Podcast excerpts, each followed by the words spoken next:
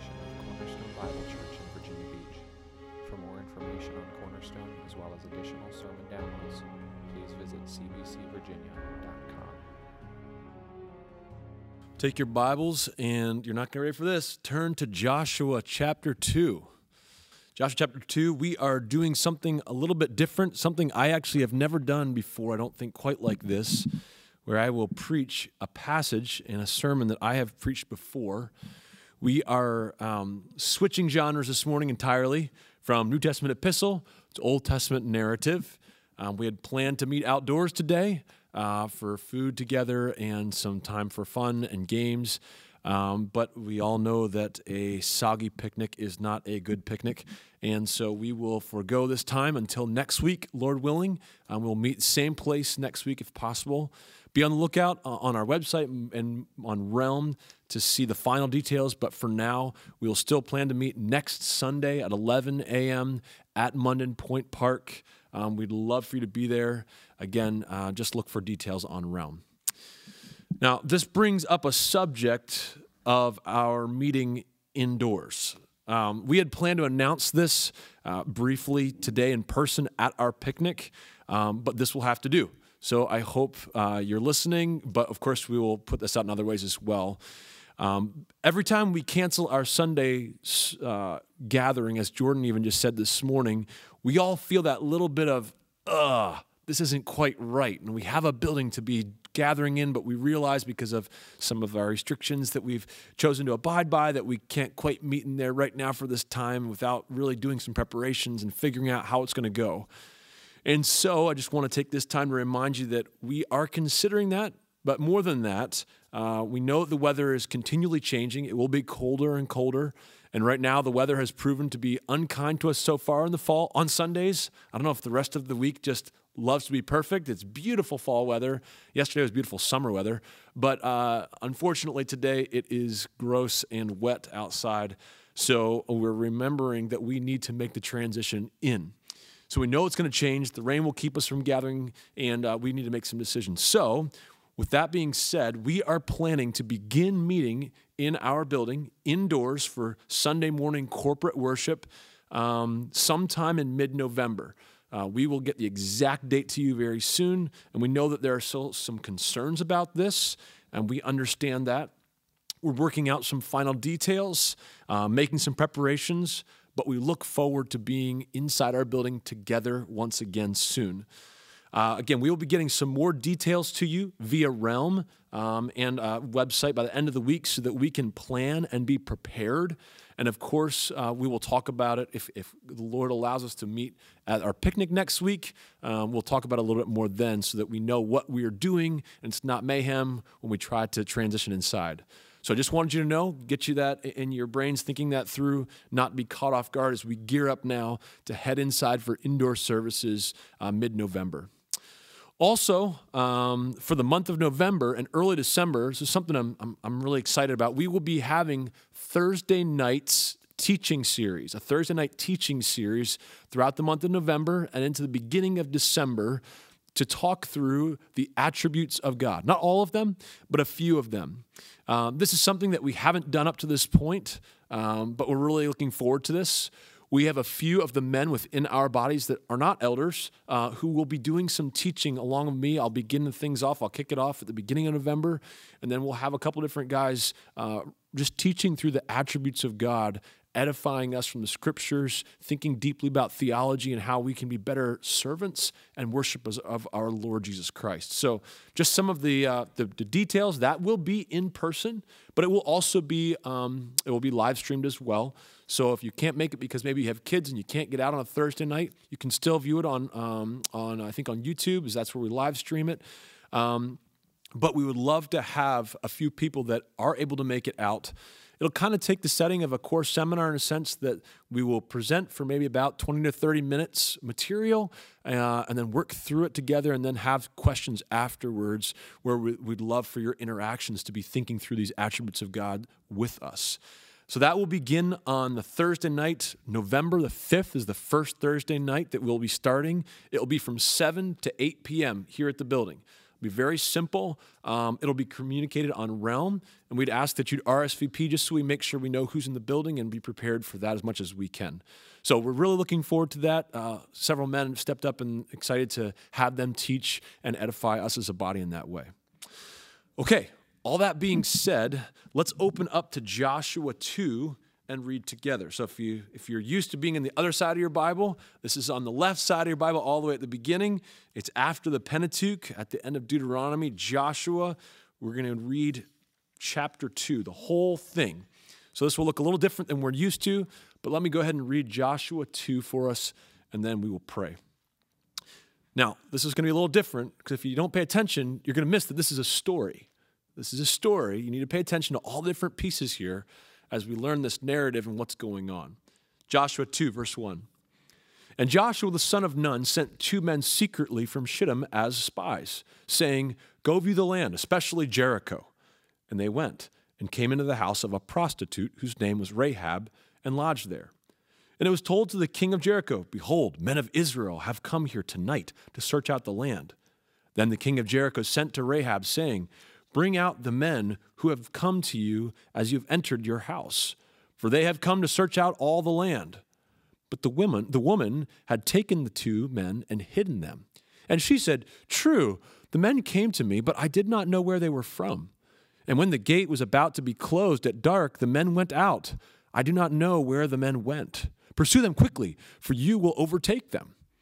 But she had brought them up to the roof and hid them in the stalks of flax that she had laid on the, in order on the roof. So the men pursued after them on the way to the Jordan as far as the fords, and the gate was shut as soon as the pursuers had gone out. Before the men lay down, she came up to them on the roof and said to the men, I know that the Lord has given you the land, and that the fear of you has fallen upon us and that all the inhabitants of the land melt away before you. For we have heard how the Lord dried up the water of the Red Sea before you when you came out of Egypt, and what you did to the two kings of the Amorites who were beyond the Jordan, to Sihon and Og, whom you devoted to destruction. And as soon as we heard it, our hearts melted, and there was no spirit left in any man because of you. For the Lord, your God, He is God in the heavens above and on the earth beneath. Now then, please swear to me by the Lord that as I have dealt kindly with you, you also will deal kindly with my father's house.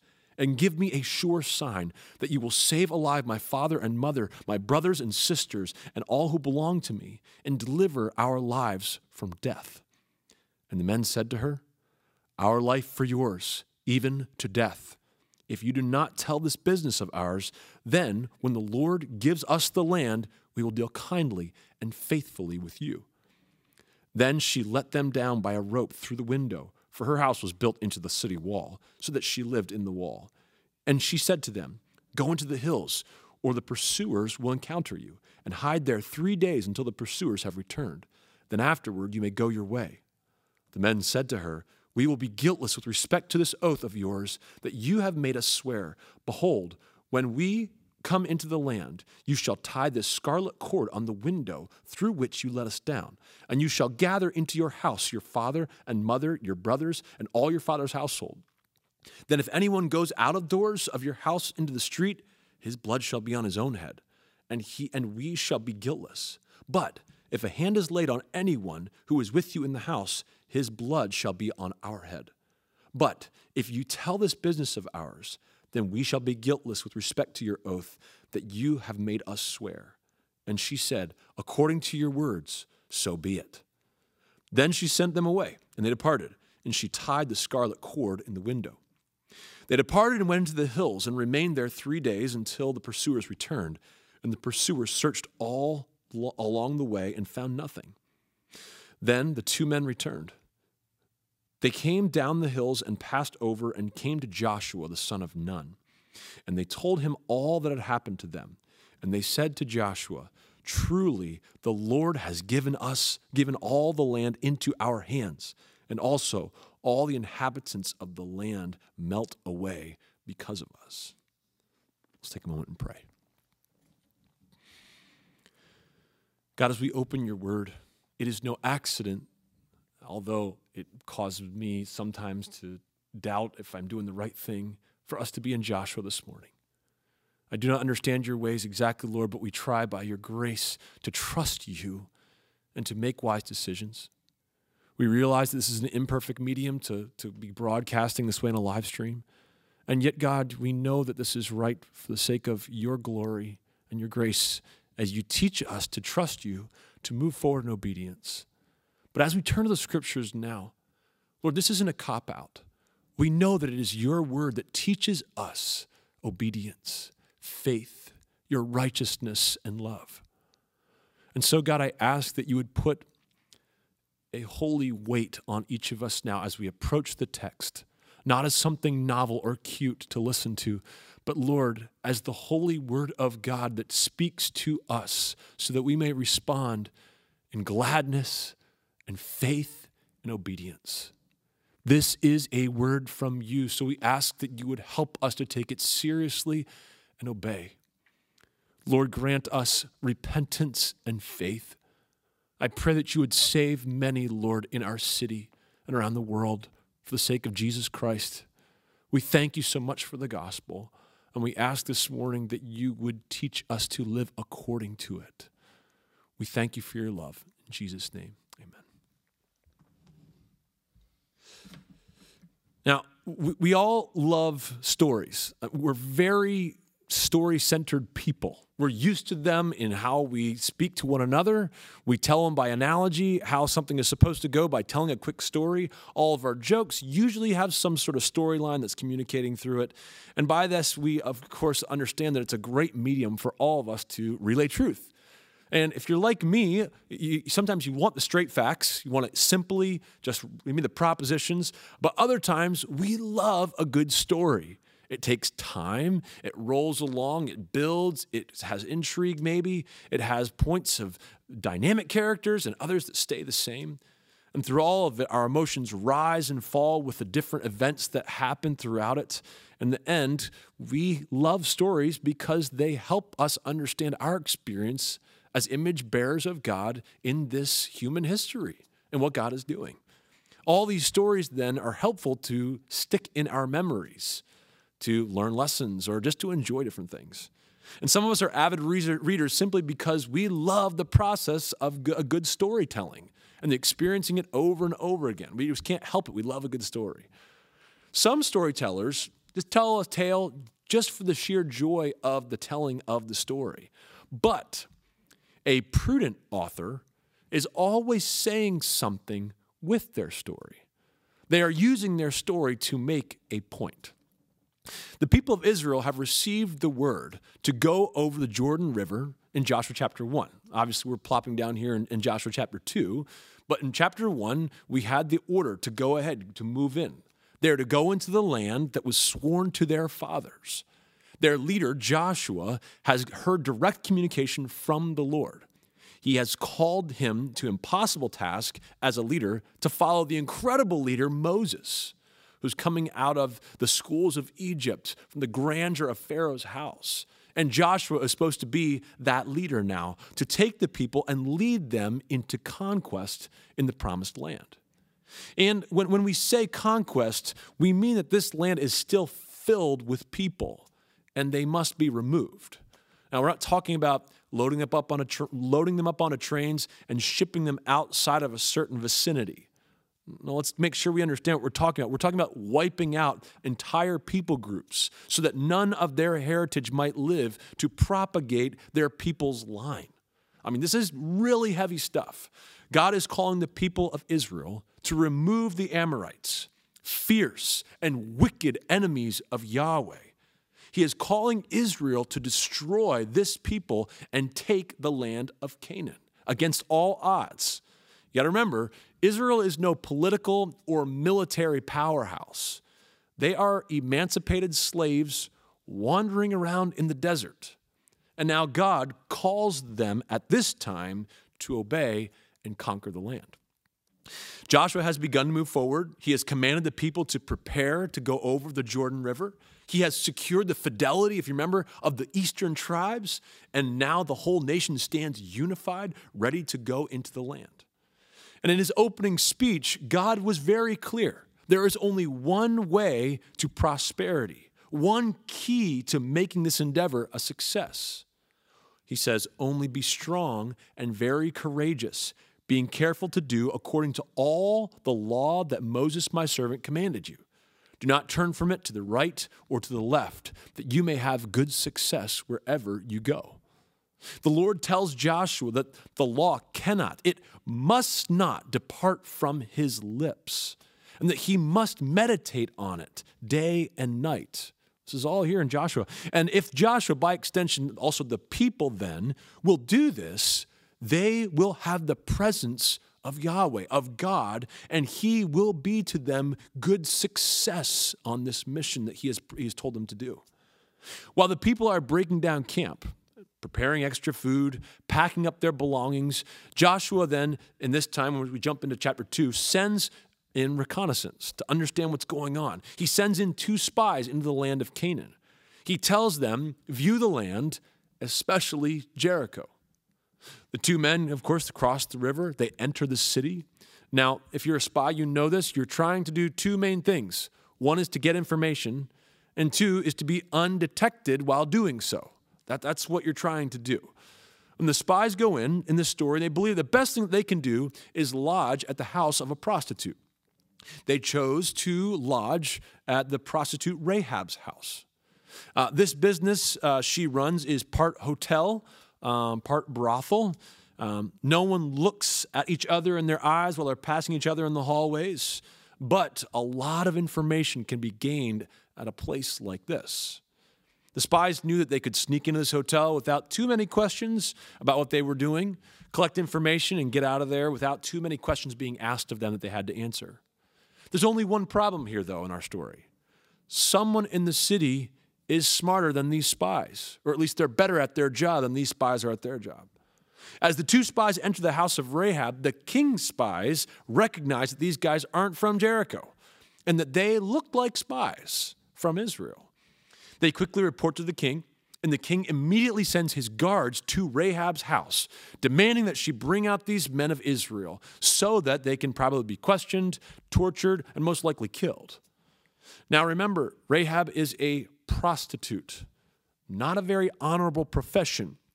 She has no reason to get in any trouble with the law. She already has probably enough problems on her hands. And it's likely that she has cooperated in scenarios like this before with the king's guards. So the guards, in some way, understand who she is. They probably have an unspoken covenant back and forth between each other and contract of how this is supposed to work. In some ways, the guards trust her. And as the guards ask to see all the guests in their rooms, this is normal protocol, Rahab complies but responds, you know, uh, yes, of course, take a look at where you want to, but I, I don't think it's going to be any good to you. See, I think I know the men who you're talking about, but I didn't know they were from Israel. They were just here, but when the city gate was about to close and, and to go out and it was getting dark, they took off. Probably, though, if you hurry and leave right now, you have a good shot at catching them. Now, the guards, while still listening to Rahab, quickly search room one and room two and room three, the common area, the eating quarters. They find nothing. So they know their necks would be on the line if these supposed spies were to somehow evade them, to get out from them.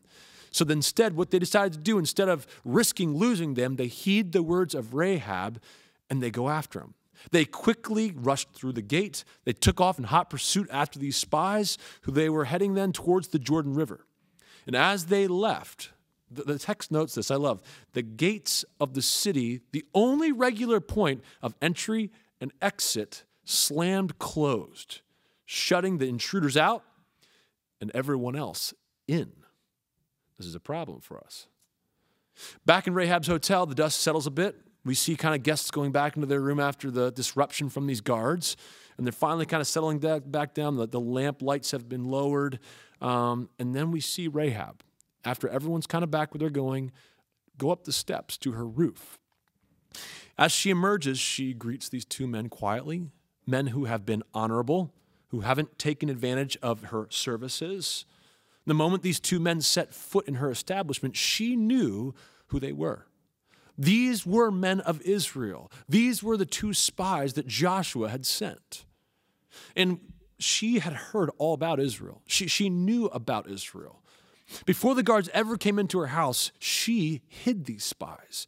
She took them to her roof and hid them in the stalks of the flax. She misled the guards and sent them on a wild goose chase to keep them from getting close to these Israelite spies. Get this, she saved these men. She delivered them from sure death. Now, why should Rahab do this? Why in the world would she put her own self at risk? Why would she risk her own neck for the sake of these two unknown Israelite spies? Uh, harboring spies, if, if, if you know anything about this kind of intrigue, harboring spies is no joke, punishable by death, no problem. Why would she be willing to commit treason? If these two spies were successful and Israel moved forward, it could mean the destruction of the city and therefore all of her own people. What did Rahab have to gain then? As Rahab greets these men among the flax, she has their gratitude and their respect, but she also has their attention because something like this shouldn't happen. It's this time where we see why she is willing to put out her own neck on the line. Why is she willing to commit treason? She makes a speech for us here, and she says these words, starting in verse 9 I know that the Lord has given you the land and that the fear of you has fallen upon us, and that all the inhabitants of the land melt away before you. For we have heard of how the Lord dried up the water of the Red Sea before you when you came out of Egypt, and what you did to the two kings of the Amorites who were going who were beyond the Jordan, to Sihon and Og, whom you devoted to destruction. And as soon as we heard it, our hearts melted and there was no spirit left in any man because of you. For the Lord your God, He is God in the heavens above and on the earth beneath. Now then, please swear to me by the Lord that as I have dealt kindly with you, you also will deal kindly with my father's house and give me a sure sign that you will save alive my father and mother, my brother and sisters, and all who will belong to them, and deliver our lives from death. Can you imagine being a spy like these two guys? They are dumbfounded. They finally get, gain enough composure, though, to respond. They realize that this prostitute has acted faithfully that she has shown these men and all their kinsmen a committed, faithful act of love. Strangely, I was, I was thinking about this that she actually fulfills Ephesians 5 1 and 2.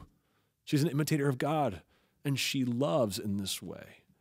She has saved their lives and delivered them from their enemies. They realize that she has acted as an agent of Yahweh, their God. How could Joshua's army ever rescue these two spies if they had found out that their, their, their cover had been blown and they're compromised? There's no way. They thought they're going in undetected, but immediately the guards were sent. How could they ever be delivered once they're that far in? Yahweh used a prostitute who has heard of this great Lord, the God of Israel, and he has decided to use her as an agent of his deliverance.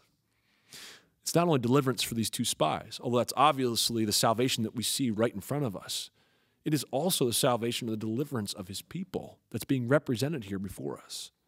The spies understand that Rahab is not just trying to save herself.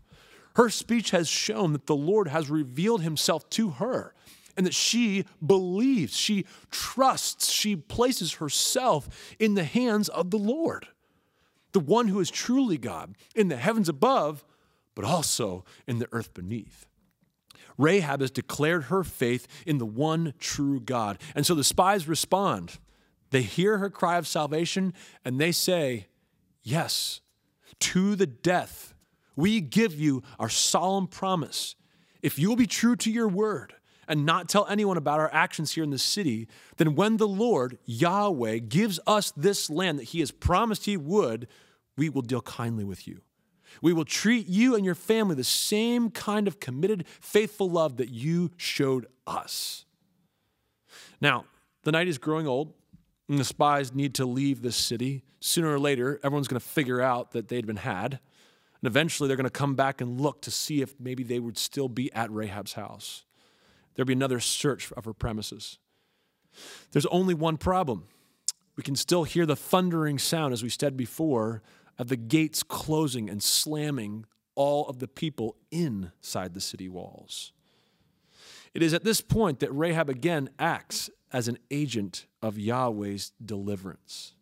She pulls out a large rope. I, don't, I don't know what she uses this rope for, but uh, maybe she's done this before. I'm not quite exactly sure if it's a rendezvous point for all kinds of stuff. But she takes this rope out and tosses it out the window as a way of escape for these men. She throws it over the side of the roof, and in the quiet of the night, they can hear the rope flap against there, and they realize it is a way to get away from these people. Rahab has once again provided deliverance for these Israelite spies.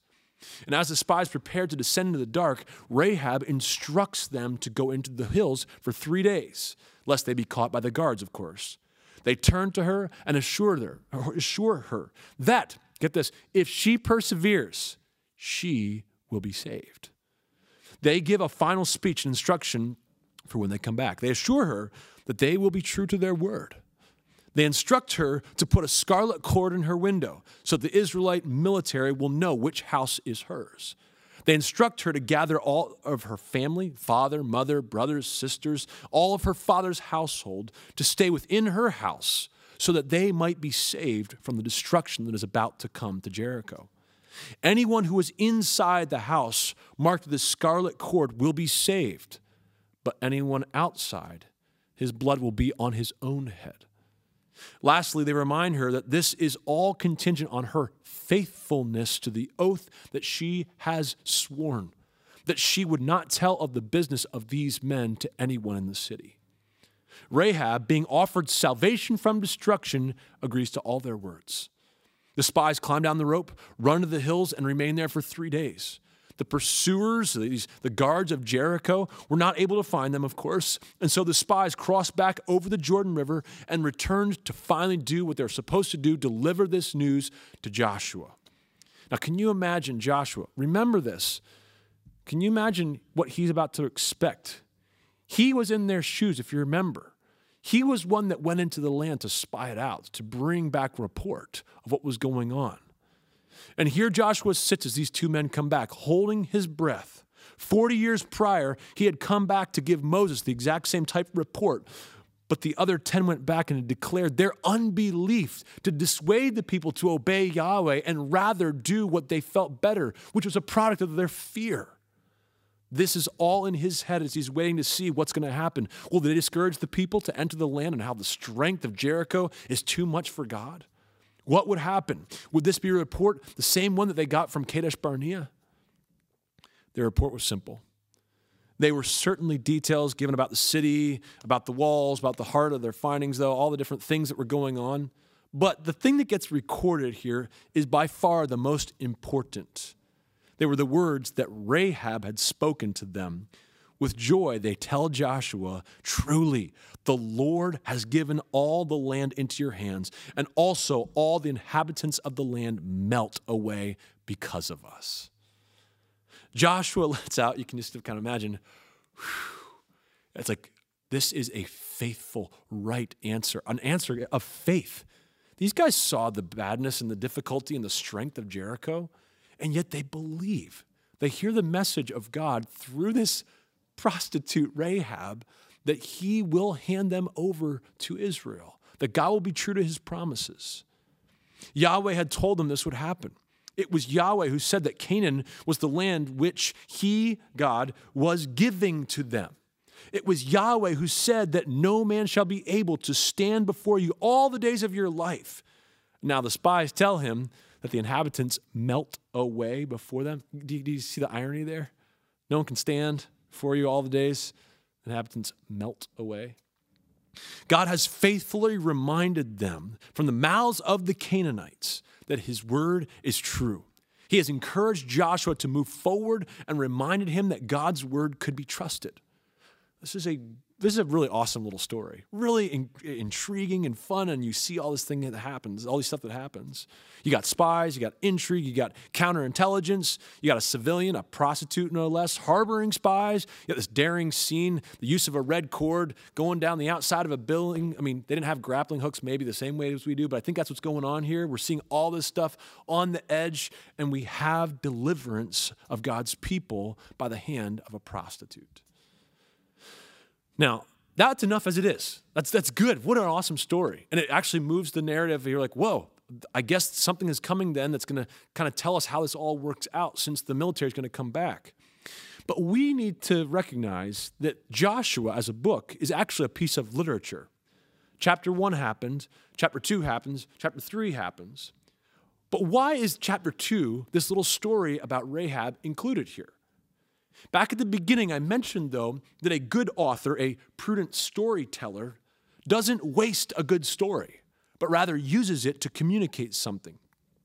As, uh, again, if you're looking through Joshua, chapter two is actually like a big parenthesis. It's almost as though if you took chapter two out, you could read chapter one right into chapter three. It wouldn't seem to mess with the narrative at all. When we pick up in chapter three, it's like nothing has happened, like chapter two didn't matter. What Joshua and the spies learn from chapter two doesn't have much bearing on what they do next in chapter three. It will come up again, though, in chapter six once you get there, if you're reading along, when the walls come tumbling down. But even the way that they bring down the city really didn't have a lot to do with the intelligence of what Rahab had given them. So we have to ask ourselves, as Bible readers, why did Joshua place chapter 2 here? What's his purpose in doing this? Brothers and sisters, chapter 2 is included here because Paul was right.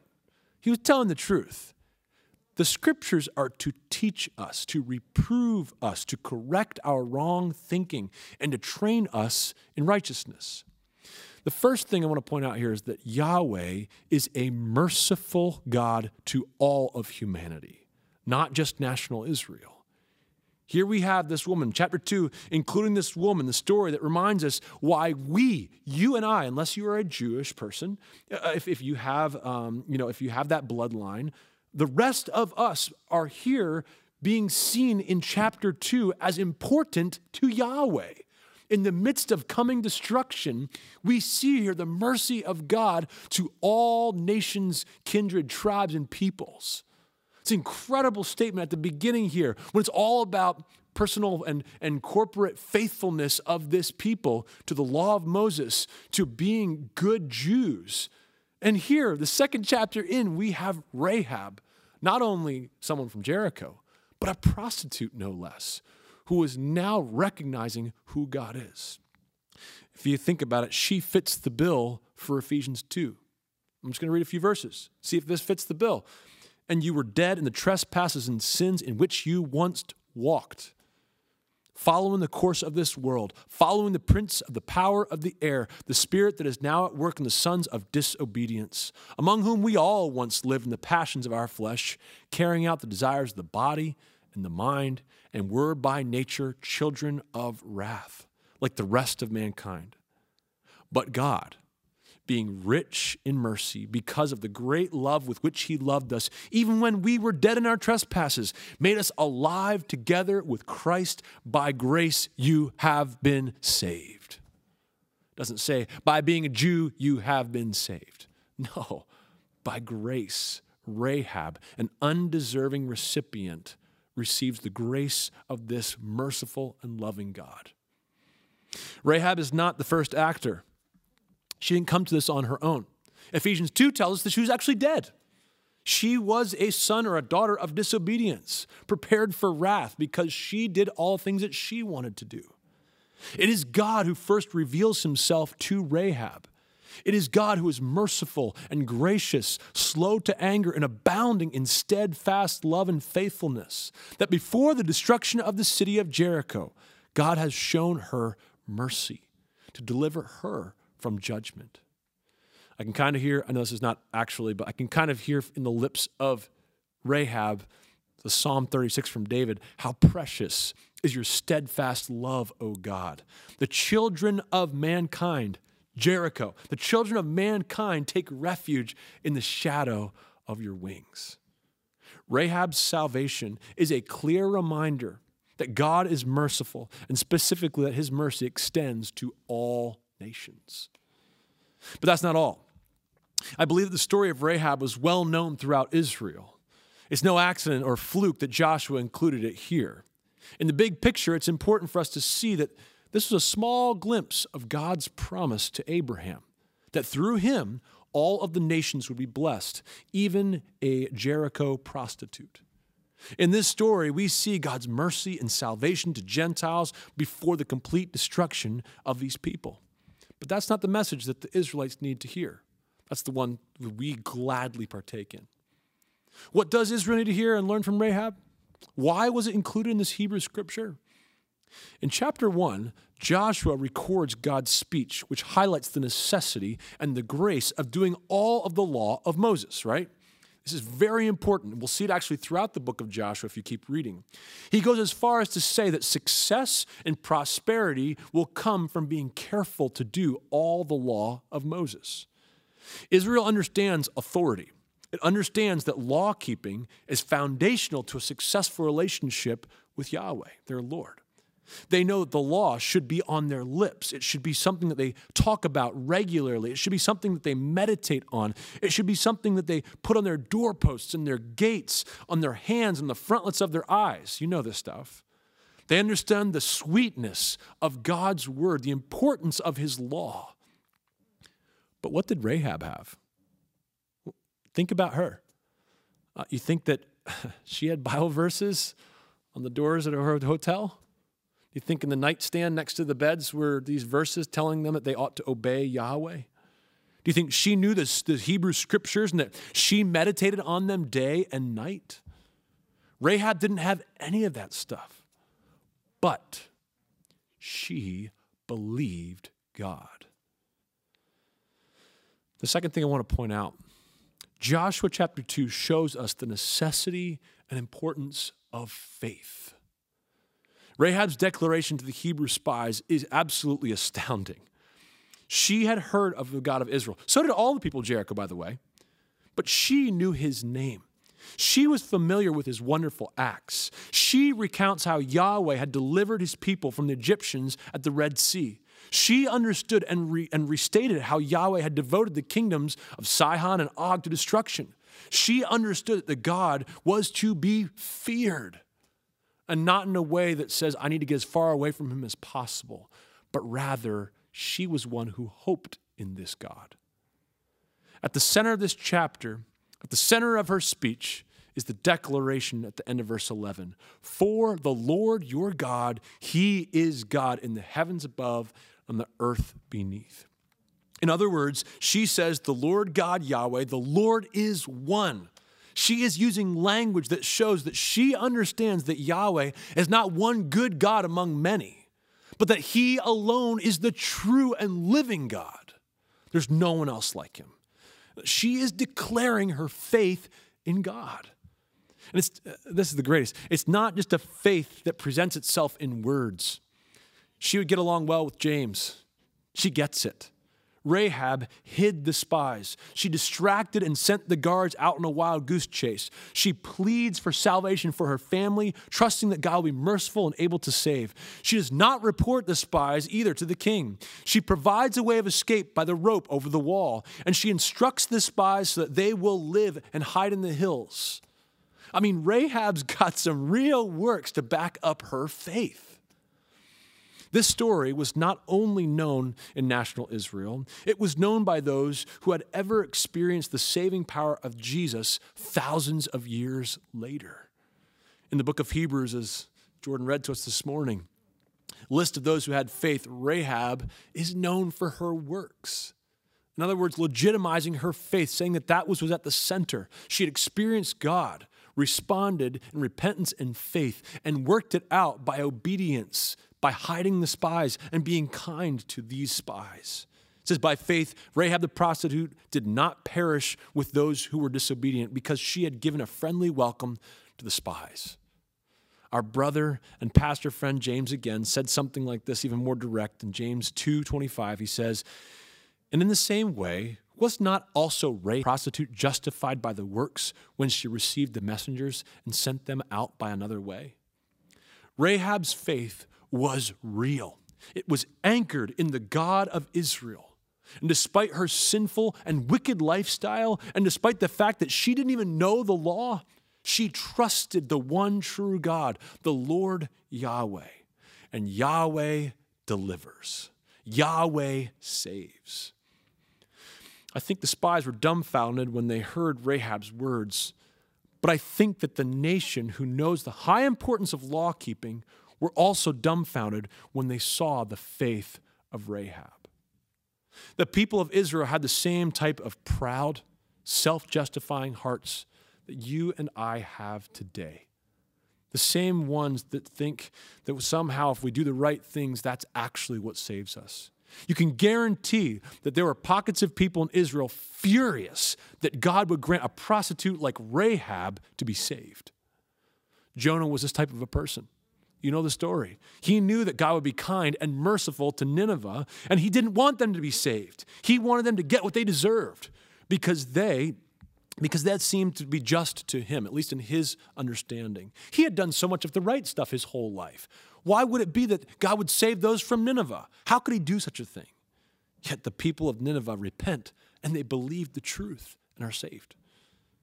You also know the story of the older brother, the story of the prodigal son, where the older brother is very angry that the younger brother goes away, squanders all of his life in lawlessness, and in faith, he comes back to the father. He comes back, and the father accepts him. The older brother is furious that this kind of is the way that his righteousness seems not to count for anything. That the older brother's stuff that he did didn't matter. And what about the Pharisee in Luke 7? A sinful woman comes to wash the feet of Jesus, and with her tears and her hair, with costly ointment, she anoints the Savior. And the Pharisee pompously judges her and her sinfulness and concludes that she does not deserve to be in the presence of holy men like him. But Jesus responds by declaring her works of faith as better works than anyone else in the room. And he declares that she loved him much and he forgives her. God's people, me and you, God's people need to understand that true faith is at the center of their relationship with God. Lest you think that law keeping comes first, then we get the stuff afterwards, God's goodness. Let's make sure we get this straight. Law keeping comes out of a faith and love for God that He began in the first place. Don't think that your law keeping, I don't know, your Bible memory or your daily reading plan or your works or your specific political affiliations, that that will qualify you somehow for a relationship with Yahweh. If you are a true Christian, then you know that Ephesians 2 is right. You know that you were dead in your trespasses and sin, a child of wrath, unresponsive. God, only God, who is rich in mercy, could make us alive, giving us faith to trust Him and Him alone. Joshua 2 shows us the necessity and importance of faith. So, so here we are. We sit at a very different time and place than Rahab did, obviously. But the truth hasn't changed one bit. The truth is just as relevant for me and you right now. Our God is still merciful. Praise Him. Let us glory in the God of mercy. But it's also still true that at the center of relationship with God is true faith. This is not a faith of declaration only, it is a faith that works. We see the other language that Jesus said, What is the greatest commandment? To love the Lord your God with your heart, soul, and mind. That same central issue of loving, trusting God with your whole heart, soul, mind, and strength and that works itself out in worship and loving our neighbor as ourselves. Friend, if you are here today or watching, to, I mean, obviously you're not here today. If you're watching this today or maybe later on, and you know you've done a lot of really bad stuff, or stuff that you're like, yeah, I don't know if God can really accept me. I just want to show you and remember and remind you that God took a Jericho prostitute, a wicked woman, far from God, not brought near, way out there in need of forgiveness and salvation and made her his own. Jesus Christ lived and died so that wicked sinners might see the Father's glory in himself and be able to have salvation and a relationship restored that they were meant to have in him. This is the beauty of the gospel. He is more powerful than your sin, and He alone can rescue you. You can never do enough good stuff or bring yourself to church enough times to somehow make Him happy with your works. You can never redeem yourself. You need a Savior. And I tell you today that the Savior is not the people around us or the government. The Savior is Jesus Christ the Lord the one that we find here in the Holy Scriptures. Jesus' words in his first sermons were repent and believe the gospel. A relationship with God where we are forgiven and made his child in only possibly only possible by fully trusting in Jesus alone to save you. Brothers and sisters, remember that your law keeping and your wonderful work of God in your life is not your own. It is the fruitful work of the Holy Spirit's regeneration to make you His own. And now, by His grace and in Christ, we continue to obey. We need the renewing of the spirit of our mind by the Holy Spirit, continuing to kill or put to death or mortify the sins of the body. But going forward in great grace, love, choosing over and over again to obey our Lord and Savior. Don't slip into this Pharisaical belief that you don't deserve what the rest of the children of wrath deserve. Remember who we are. This passage should spur us on to true worship and again repent and believe the gospel. We must trust uh, and obey over and over again. I'm not saying we get resaved. No, no, no. I'm talking about a daily walk as we realize our own sin before Him. And we repent of that. We don't want any of that.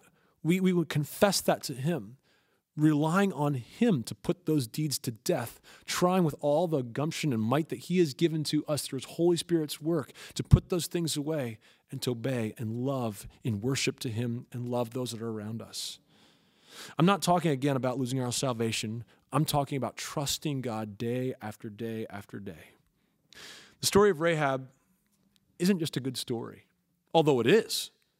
Uh, its, its purpose isn't just to entertain us although it certainly could be quite an entertaining thriller if we saw it. On the surface, you and I can see it. The story is to give confidence to Israel that God will deliver his people. But that's not the only thing that's going on here.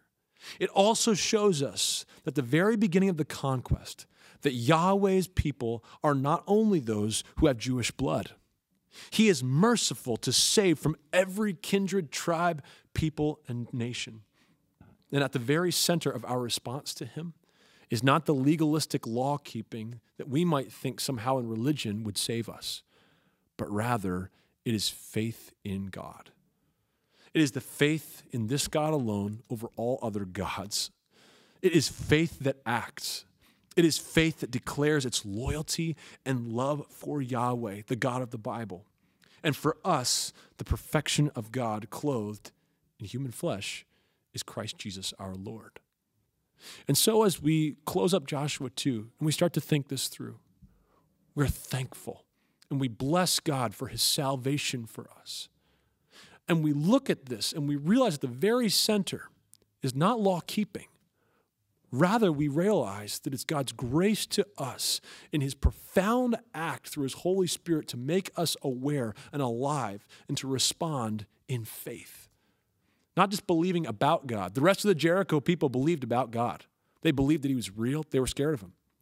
But Rahab instead calls out for deliverance and acts kindly and saves others and very much imitates God because of her great the gratitude that she has now experienced in the love of God now she by by her gratitude experiences and lives it out by loving these others. So let's use this this beautiful story this intriguing story to remind us of who we are and, and what God is going to do in his deliverance of us and the world around us. We trust him completely and we look forward to the things that he will do. This is not only the God of Rahab, but he is the God of here at Cornerstone Bible Church in 2020. although it seems so far removed from some sort of biblical proportion, this is what God is doing. He is no different today than he was then. He is immutable, he does not change. He is doing his will continually, and he will bring it to fruition. Therefore, let us learn from Rahab, have this faith, and love in the way that she did as well. Let's pray.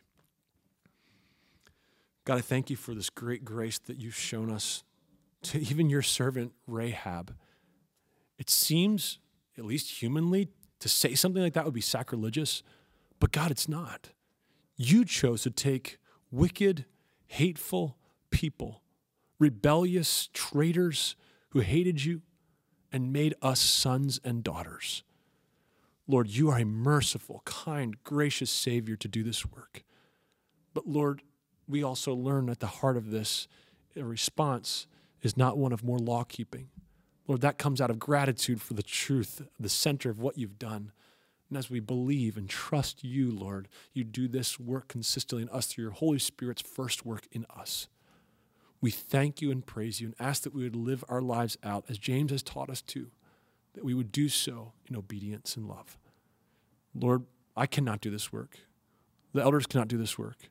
It is only you, through your Spirit's work in the Word in our hearts, to change us to be more like Christ. We thank you for what you will do and you ask for more. Please, Lord, make us holy. Make us to continually shine forth the love of Christ to our neighbors that they too might know Jesus Christ and, like Rahab, would be rescued from their sure judgment.